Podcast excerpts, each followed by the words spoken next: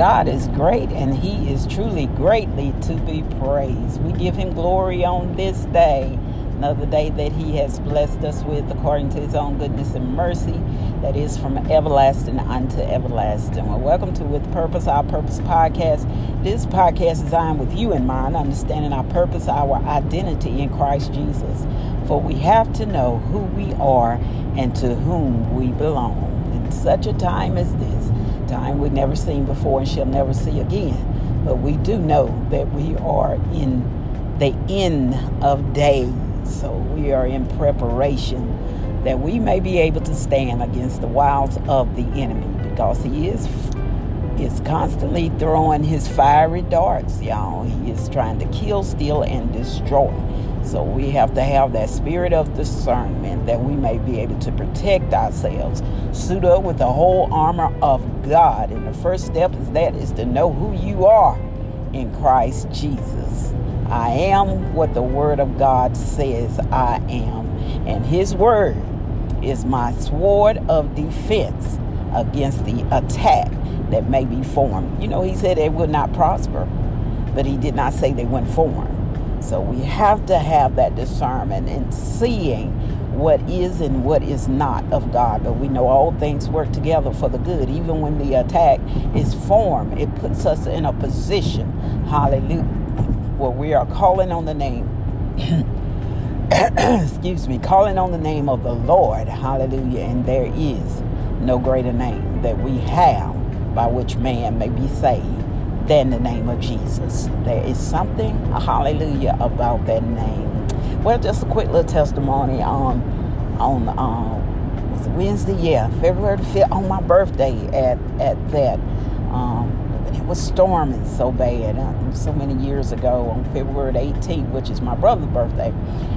A tornado, two tornadoes came through where we lived in Lena and just destroyed it. And I always pick at him about tornado coming through on his birthday. Well, uh, on my way home on my birthday, had several storms brewing and ran right into it. My sister-in-law called me, just said, tornado coming right down 25. You need to pull over. You know, stop, I'm gonna call my mom. He stopped by our house, but as she was calling, I'm seeing the funnel cloud coming, and I'm like, okay, Jesus, is you and you and me in this GMC if it's my time, I'm ready. I'm prepared. I'm not ready, but I'm prepared. And and uh, the Lord protected. He shielded for storms twice. As we went one way and made it through it, then turn around and come right back through it. But God, He is a keeper and he is true to his word that is from everlasting from the everlasting. So i can truly say he will keep you through your spiritual storms and he will keep you hallelujah in the midst of a physical storm. God is great and i always say he is greatly to be praised. Well we continue with the book of acts on the day chapter 12, book chapter 12, as we're learning about the church and its growth. We find ourselves up to chapter 12, where the gospel has been spreading and the news is going abroad, and the church is gathering people, adding day by day, adding to, to the growth of the church. And um, Peter, Herod, uh, the king, he has become um, uh, he he now is beginning to persecute the church as well, and he has killed James, the brother of John, and he saw that it pleased the people that was against the Christians at that time, and so he uh, set forth to kill Peter as well, and he put Peter in jail, and he had two men guarding him, had him locked, bound, and chained and two men on guard. But lo and behold, the Lord, hallelujah, sent his angels and touched Peter and, and loosed the chains from him and gave him instructions of what to do. Um, because Peter thought he was having a vision. He thought he was dreaming. He didn't even realize what was happening. And um, told him to gird himself lash his shoes on his feet, then put his clothes on and follow him. He gave him specific instruction. Ain't God good? He's a keeper when we can't keep ourselves. He'll tell us what we need to do step by step. Hallelujah, that he may rescue us. And that's what happened with Peter. He walked him out of the jail. And as he walked, Peter walked behind the angel, the doors came open before they even got to them. He led him on the way to safety to where the church was praying. They was praying all night, tarrying, praying that for Peter, because they knew the plans of Herod was to kill him. And as they was praying, Peter's knocking on the door. And a young lady named Rhoda, she comes and Peter said, open the door. His eye. And she couldn't believe, she got so excited she ran back to tell others and they couldn't believe it, that it was truly Peter. They said it couldn't be Peter, maybe it's an angel. But they was praying for Peter's life now. Come on. Ain't that how we do it? Praying, asking God for answers and for deliverance. But when he come through, we still question that's human nature, my Lord, my Lord.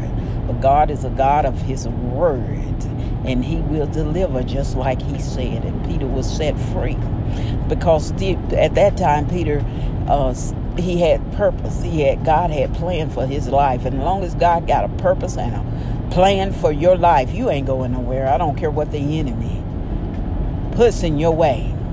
But just like I said, well, we, coming through the storm. I said, Lord, will I still have purpose?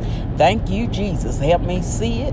Help me to plan. Help me to do your will. Because when we leave this world, we don't want to leave anything undone that He has assigned for us to do.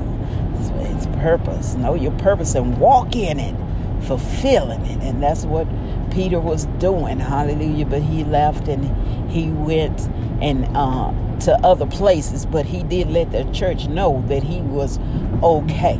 He was okay at that time, and then there Herod was uh, on a certain day is the Bible, and this is where Easter is mentioned in the Bible, because uh, it was during the time of unleavened bread that all of this was going on, and Easter was approaching, which we celebrate the resurrection of Jesus and uh, following the Pentecost after that but uh, Herod um, dressed himself up in his royalty best and went out and sat on his throne. And the people began to worship him. And they said he is, this is the voice of a God, not of man, giving him worship. And straightway, angel touched him, and worms began to eat his flesh. Worms ate him up right then because he considered himself God and did not give God the glory did not give God what is due unto him, his worship and praise. All the glory, hallelujah, belongs to God. We do nothing of our own self. We are simply vessels for him. Hallelujah to the Lamb of God. Uh, we are making our way as we see the beginning of the church and what they went through. What they went through. It sounds like some of the same things that we still tend with on today. So there's nothing new under the sun, just different faces. But in every situation, God does get the glory. You all be blessed. Be safe out there as you travel up and down the dangerous highways and byways. Know the enemy is out to steal, kill, and destroy. But we serve a God that is able to do exceedingly abundantly above all that we're able to ask or think, according to the power that is working within us. Until we meet again.